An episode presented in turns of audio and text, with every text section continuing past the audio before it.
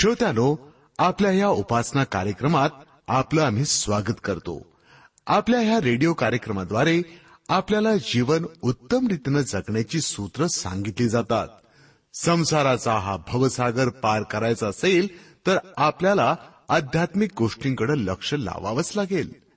या जगात राहून जर नश्वर जगिक गोष्टींच्या मागे आम्ही लागलो ना तर हा भवसागर पार होणार नाही मनाची सुंदरता पावित्र्य नष्ट करतात या भौतिक गोष्टी. पण आपलं मन ईश्वर चरणी तादात्म्य पावलं तर आम्हाला स्वर्ग लोकाचा आनंद लाभेल. याबद्दल अधिक जाणून घेऊया आपल्या या कार्यक्रमाद्वारे. आपल्या उपासनेची सुरुवात करूया या गीतानं.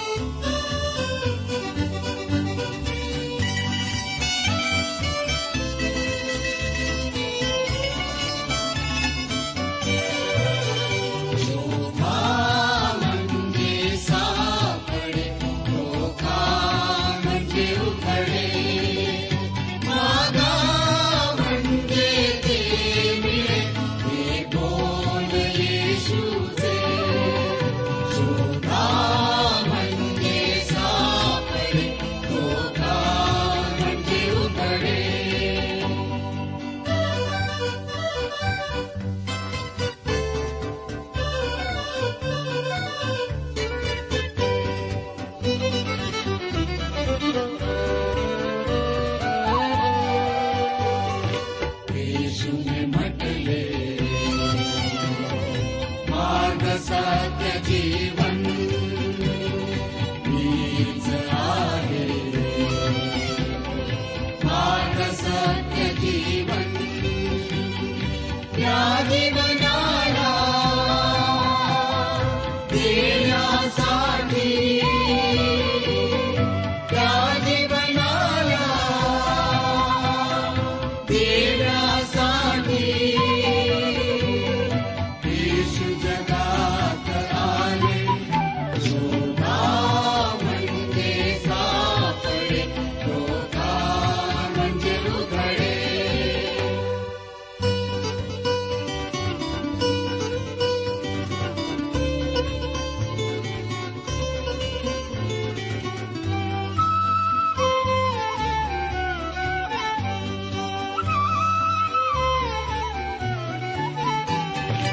இயேசுவின் மக்களே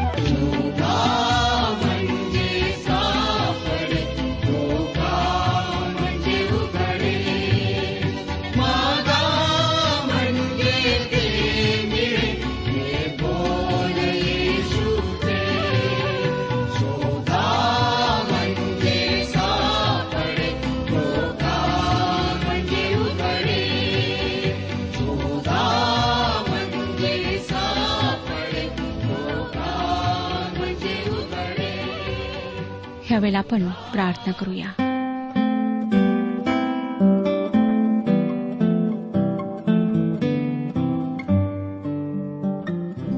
सर्वसमर्थ जिवंत परमेश्वर पित्या हे जे जीवन तू आम्हाला दिलेलं आहेस त्याबद्दल आम्ही तुझे आभारी आहोत. खरोखर प्रभू जर तू आमच्यासोबत नसतास तुझी कृपा आमच्यावर झाली नसती तर आज आमची स्थिती कशी असती ह्याची आम्ही कल्पना सुद्धा करू शकत नाही. तूच आम्हाला सावरून धरलंस त्या भयंकर अशा पापांमधून आम्हाला तू बाहेर काढलेला आहेस. पवित्र प्रभू आमच्यामध्ये अनेक उणीवा आहेत. आम्ही तुला संतुष्ट करू शकत नाही. तू आमची मदत कर आमच्यासोबत हो. आजचं वचन ऐकत असताना आपल्या पवित्र आत्म्याच्याद्वारे तू आमच्या जीवनात कार्य कर. सर्व लहान थोर व्यक्तींना मी तुझ्या पवित्र हातात देत आहे. प्रत्येकाला स्पर्श कर आरोग्य दे प्रभू. तुझ्या स्त्री आणि गोड नावात मागितले आहे म्हणून तो ऐक. आमेन. श्रोत्यानो मानवी जीवनातले दुःख मग ते कोणत्याही प्रकारचे असू द्या. ते आमच्या साहित्याचा गाभा आहे. केंद्रबिंदू आहे. जगातले सर्व भाषांमधले साहित्य या विषयावर चर्चा करते. मानवाचे दुःख वेगवेगळ्या व सुंदर रीतीने व्यक्त करण्याची कवी लोकांची जणू स्पर्धाच लागते. परंतु दुःखाविषयी लिहिताना विचार करताना माणूस गंभीर तर नक्कीच बनतो व काहीसा तत्वज्ञानाकडेही वळतो. पवित्र शास्त्रातले पुस्तक इयोब हे मानवी दुःख मांडणारे आहे आणि साहित्याच्या विश्वात याच कारणामुळे या पुस्तकाला विशेष महत्त्व आहे. या पुस्तकाचा अभ्यास काही विद्यापीठांमध्ये देखील केला जातो. या पुस्तकाचा अभ्यास करण्याची त्याचा आस्वाद लुटण्याची संधी देवाने आम्हाला दिली म्हणून आपण त्याचे मनापासून आभार मानूया. इयोब हे पुस्तक एक चित्तवेधक व सुंदर पुस्तक आहे. पवित्र शास्त्रातली जी काव्यात्मक पुस्तके आहेत त्यापैकी हे एक आहे. या काव्यात्मक पुस्तकामध्ये स्तोत्रसंहिता नीतीसूत्रे उपदेशक व गीतरत्न विलापगीत यांचाही समावेश होतो. या पुस्तकांची भाषा काव्यात्मक आहे परंतु त्यामध्ये काल्पनिक अवास्तव्य असे काही एक नाही. तसेच हे पुस्तक गेय म्हणजे गाता येण्यासारखे नाही. हिब्रू काव्यामध्ये एक कल्पना दोनदा सांगितल्या जाते. ती समांतर अशी कल्पना असते. किंवा समानोक्ती हातीचा गुणधर्म आहे असं म्हणता येईल. योबाच्या पुस्तकातला संवाद काव्यात्मक आहे आणि काव्यात्मक भाषा हा प्राचीन साहित्याचा एक गुण विशेष आहे. या पुस्तकाचा लेखक कोण होता हे सांगता येणार नाही. असे म्हटल्या जाते की मोशेने हे पुस्तक लिहिले. काही लोकांच्या मते एजरा हा लेखक होता तर कोणी शल्मोन स्वतः योब आणि अलिहू यांची नावे सुचवतात. अलिहू हा योबाचे सांत्वन करणाऱ्यांपैकी एक होता आणि योबाचा बत्तीसावा अध्याय सोळा आणि सतरा या वचनावरून तोच लेखक होता असे वाटते. ही वचने सांगतात तर ते बोलत नाहीत म्हणून ते उगेच उभे आहेत. ते आणखी उत्तर देत नाहीत म्हणून मी वाट पाहू काय? मीही आपल्यातर्फे उत्तर करीन. मीही आपले मत सांगेन. हे वाक्य संवादामध्ये वापरलेले नाही परंतु लेखक या ठिकाणी मी या शब्दाचा वापर स्वतःचे विचार करण्यासाठी करीत आहे. मग संवाद चालू राहतो व अलिहू बोलतो. यावरून असं वाटतं की अलिहू बोलत आहे. या पुस्तकाविषयी आणखी एक मनोवेधक गोष्ट ही आहे की या पुस्तकाचा काळ कोणता आहे हे आम्हाला सांगता येत नाही. इयोब कोणत्या काळात होऊन गेला व तो कोठे होऊन गेला या दोन्ही गोष्टी आम्हाला सांगण्यात आलेल्या नाहीत. या पुस्तकात म्हटले आहे की तो ऊस देशाचा रहिवासी होता. परंतु ऊस देश नक्की कुठे आहे हे आम्हाला खरोखर माहीत नाही. दुसऱ्या पुस्तकांसाठी स्थळ व काळ या गोष्टी अत्यंत महत्त्वाच्या आहेत. त्या या ठिकाणी दिलेल्याच नाहीत. मला स्वतःला वाटतं श्रोतानो की इयोब मूळ पुरुषांच्या काळात जगत होता म्हणजे याकोब इस्रायलाच्या बारा वंशाच्या पित्याच्या किंवा मूळ पुरुषांच्या काळात इयोब जगला. इयोबाला याकोब माहीत असावा हे शक्य आहे. या पुस्तकामध्ये मोशेच्या नेमशास्त्राचा उल्लेख नाही किंवा निर्गमच्या पुस्तकातल्या घटनांचाही त्यात उल्लेख नाही. म्हणजे या पुस्तकातल्या घटनांमध्ये इस्रायली लोक मिस्राच्या दास्यातून बाहेर पडण्याच्या वेळेसच्या प्रसंगाचे संदर्भ नाहीत. इयोब इस्रायलाच्या मूळ पुरुषांच्या काळातला होता. या विधानाला सिद्ध करणारी तीन कारणे देता येतील.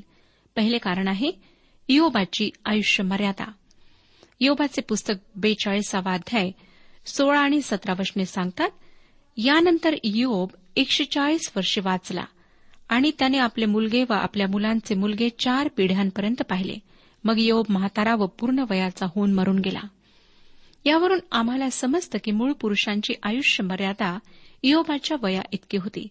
दुसरे कारण हे की योब त्याच्या घरातल्या लोकांसाठी मुख्य याचकाची भूमिका करीत होता. या पुस्तकात याचक पद किंवा इस्रायलाच्या संतानाचा काही एक उल्लेख नाही. यावरून या पुस्तकातल्या घटना मोशेच्या नियमशास्त्राच्या आधी घडल्या हे सिद्ध होते.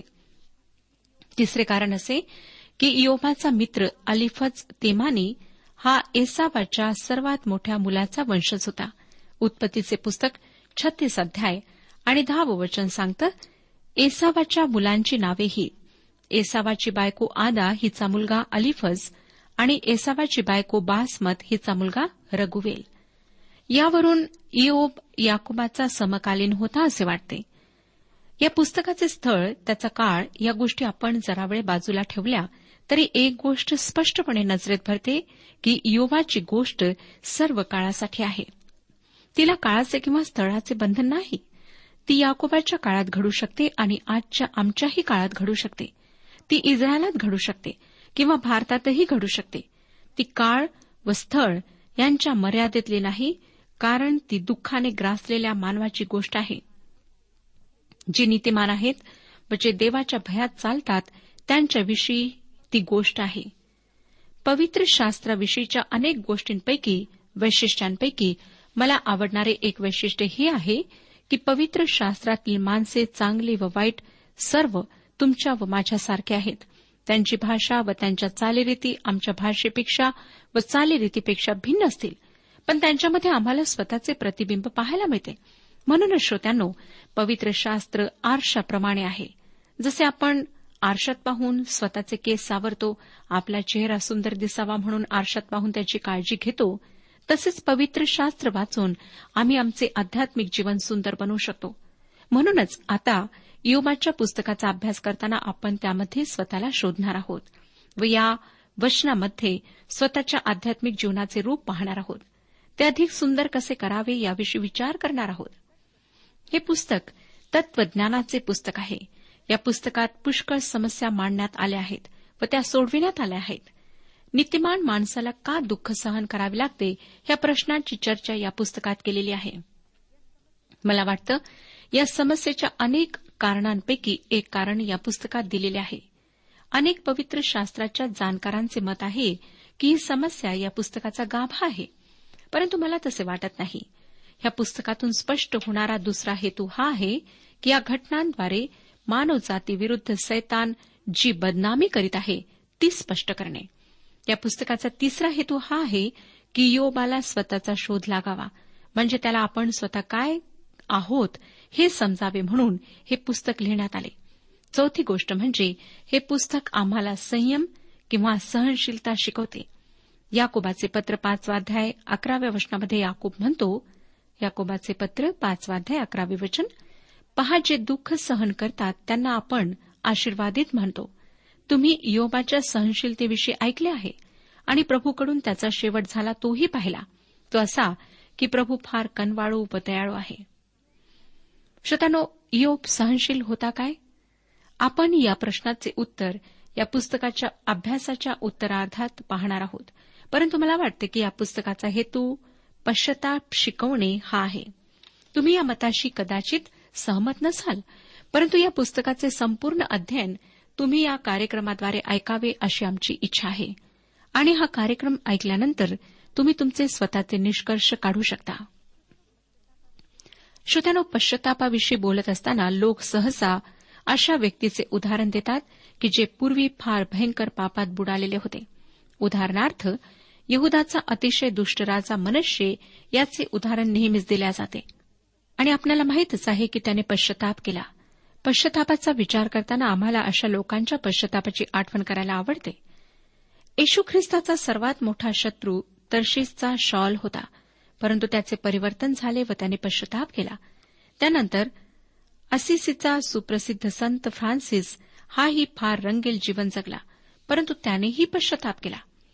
श्रोत्यानो आपण या पुस्तकात पाहतो की पश्चातापासाठी परमेश्वराने तशा पापी माणसाची निवड केली नाही. त्याने जुन्या कराराच्या काळातल्या सर्वात चांगल्या माणसाची निवड केली. आणि येशू ख्रिस्ताचा अपवाद सोडला तर असा माणूस पूर्वी कधी झाल्याचे ऐकिवात नाही व पुढेही कधी होईल याची खात्री नाही. परमेश्वराने अशा माणसाची निवड केली आणि त्याच्यावरून दाखवून दिले की त्याला सुद्धा पश्चातापाची गरज आहे. आम्ही जेव्हा या पुस्तकाच्या शेवटाशी येतो तेव्हा आम्हाला योबाचे शब्द अशा प्रकारे वाचायला मिळतात. बेचाळीसावा अध्याय पाच आणि सहा वचने मी तुझ्याविषयी कानाने ऐकले होते परंतु आता माझा डोळा तुला पाहतो. म्हणून मी स्वतःला तुच्छ लेखतो आणि धूळ व राख यावर बसून पश्चाताप करतो.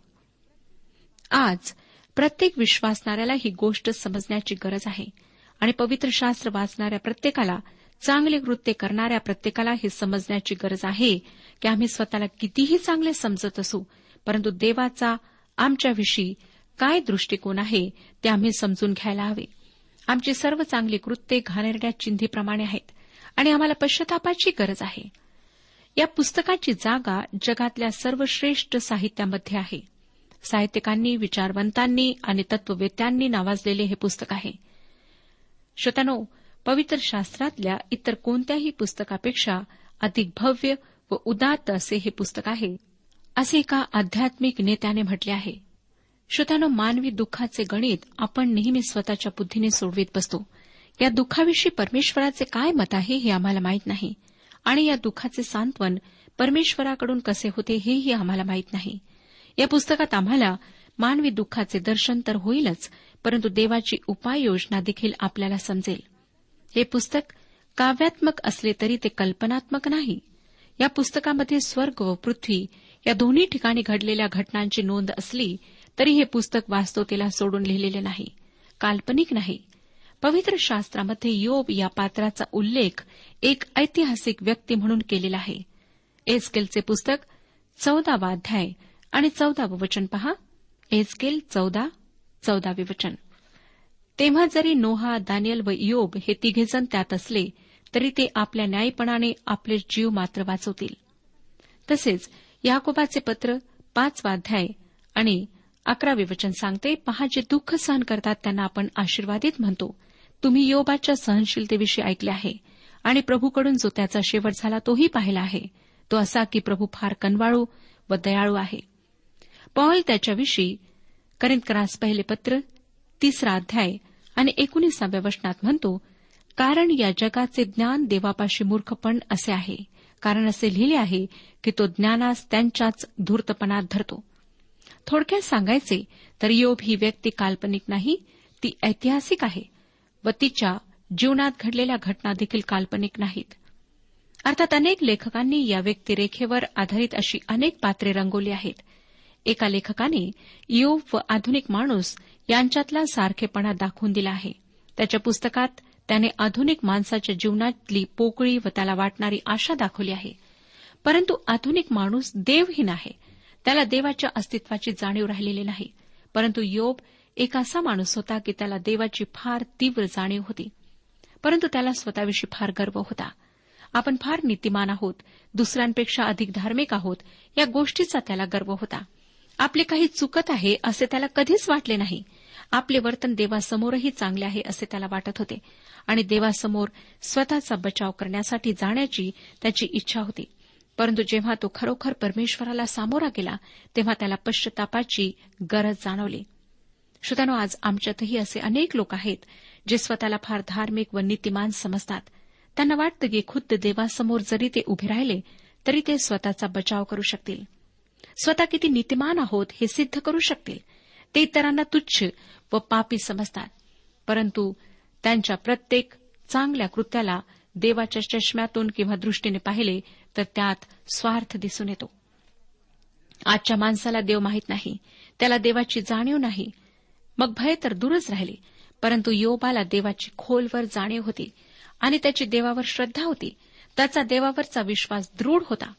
देव त्याला खरोखर एका कठीण परिस्थितीतून नेतो आणि शेवटी त्याला आपल्या पवित्र समक्षतेमध्ये आणतो. योबाला ज्या ज्या गोष्टीमध्ये सुरक्षितता वाटत होती त्या त्या गोष्टी परमेश्वराने त्याच्यापासून काढून घेतल्या त्याला स्वतःजवळ आणले. आपण सर्व नाटक या विषयाशी परिचित आहोत. योबाच्या पुस्तकाचा अभ्यास करताना जर नाटक हा साहित्य प्रकार तुम्ही डोळ्यासमोर ठेवला तर तुम्हाला इयोब हे पुस्तक समजायला सोपे जाईल. म्हणजे नाटकामध्ये वास्तव जीवनातल्या सारख्या सलग घटना मांडलेल्या नसतात तर वास्तव जीवनातल्या ठळक आणि महत्त्वाच्या घटना वेगवेगळ्या दृश्यांमध्ये सादर केल्या जातात. व त्या वेगवेगळ्या दृश्यांमध्ये एकच विषय सलग अनुक्रमाने मांडलेला असतो व त्याद्वारे नाटककाराला जे सांगायचे आहे ते स्पष्ट होते. योबाचे पुस्तक वेगवेगळ्या दृश्यांचे संकलन आहे. अनुक्रमाने एकत्रित केलेली दृश्य या पुस्तकात आहेत. पुस्तकाची ही ठेवण तुम्ही लक्षात ठेवली तर हे पुस्तक समजायला तुम्हाला थोडे सोपे जाईल.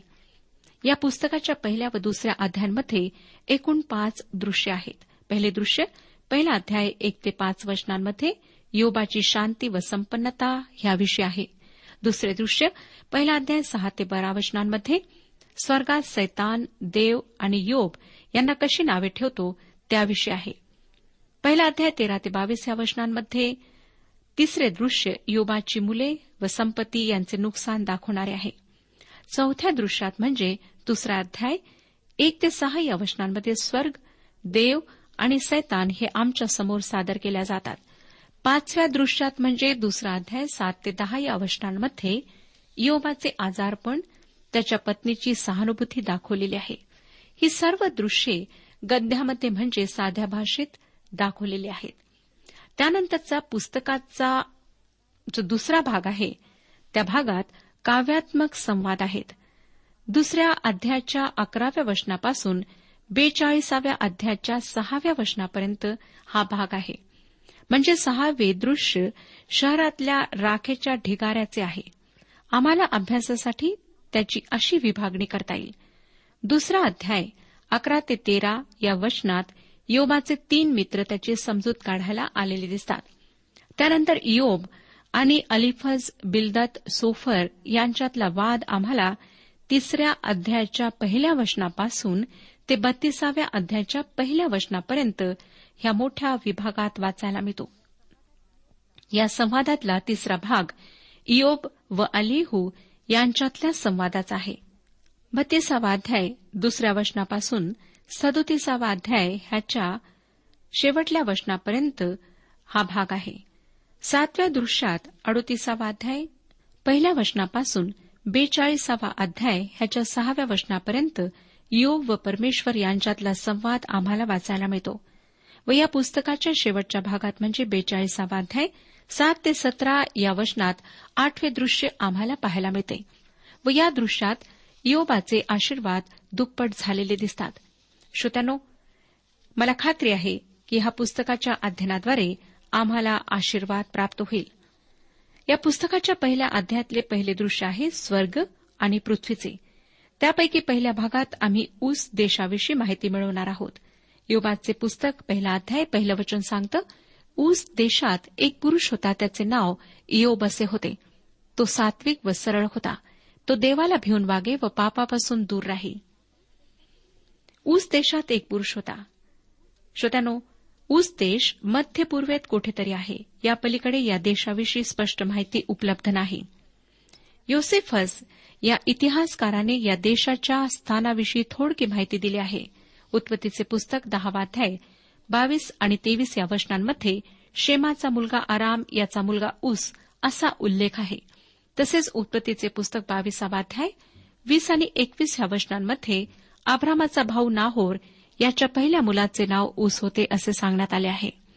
दमस्कस किंवा दमिश्क या प्राचीन शहराची स्थापना त्याने केली असे त्याच्याविषयी सांगण्यात येते. दमास्कस हे जगातले सर्वात जुने व सर्वदा गजबजलेले असे शहर आहे. म्हणून मला वाटतं की सिरियाच्या वाळवंटी प्रदेशाच्या जवळपास कुठेतरी योब राहत असावा. आणि याच वाळवंटी प्रदेशात प्रभू परमेश्वराने प्रेषित पावलाला त्याच्या सेवेच्या प्रशिक्षणासाठी पाठवले. परमेश्वराने या वाळवंटी प्रदेशात आपल्या अनेक सेवकांना प्रशिक्षण दिले. भौगोलिकदृष्ट्या तुमच्या व माझ्या प्रशिक्षणाचा देश वेगळा असेल तो देश ते स्थळ कोणते आहे ही बाब महत्वाची नाही. महत्वाची बाब ही आहे श्रोत्यानो की या प्रशिक्षणाच्या ठिकाणी परमेश्वर आम्हाला काही विशिष्ट धडे शिकवतो. आम्हाला सांगण्यात आले आहे की योग परिपूर्ण होता. या परिपूर्ण शब्दाचा अर्थ काय आहे? याचा अर्थ असा की देवाला अर्पणे वाहण्याविषयी त्याच्या देवाबरोबरच्या नात्याविषयी तो परिपूर्ण होता. त्या काळात होमार्पणे वाहिल्या जात. त्यानंतर आपण वाचले की तो देवाचे भय बाळगणारा होता. त्याची देवाविषयीची कल्पना उच्च होती. देव पवित्र आहे म्हणून तो वाईटाचा तिरस्कार करतो हे त्याला चांगल्या प्रकारे माहीत होते. नंतर दोन ते पाच वचने मी आपणाकरिता वाचत आहे. त्याला सात पुत्र व तीन कन्या झाल्या. सात हजार मेंढरे तीन हजार उंट बैलांच्या पाचशे जोड्या व पाचशे गाढवी एवढे त्याचे धन होते आणि त्याचा परिवार फार मोठा होता.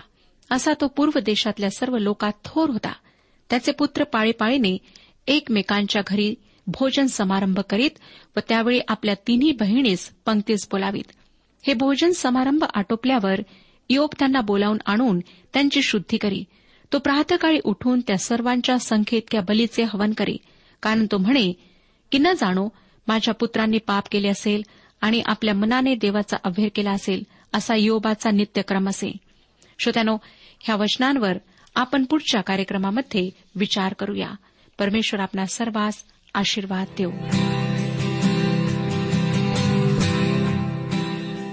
आजच्या उपासना कार्यक्रमात परमेश्वराच्या जिवंत वचनातून मार्गदर्शन आपण ऐकलं. आजच्या या वचनातून आपणास काही आशीर्वाद मिळाला असेल यात काही शंका नाही. सदैव हो, जीवनविषयक काही शंका असल्यास किंवा काही प्रश्न असल्यास किंवा काही प्रार्थना निवेदन असल्यास पत्राद्वारे आम्हास अवश्य कळवा. आम्हाला अगदी आनंदच होईल. पत्र व्यवहारासाठी आमचा पत्ता लिहून घ्यावा. कार्यक्रम उपासना पोस्ट बॉक्स क्रमांक एक शून्य दोन बेजनबाग नागपूर पिनकोड क्रमांक चार चार शून्य शून्य शून्य चार. आमचा ईमेल ॲड्रेस आहे Marathi T T B at radio eight eight two dot com.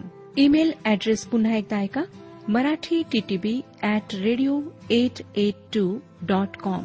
बरं तर आता इथंच थांबूया कारण आपल्या कार्यक्रमाची वेळही संपत आलेली आहे. पुन्हा आपली भेट आपल्या पुढल्या कार्यक्रमात तोपर्यंत नमस्कार.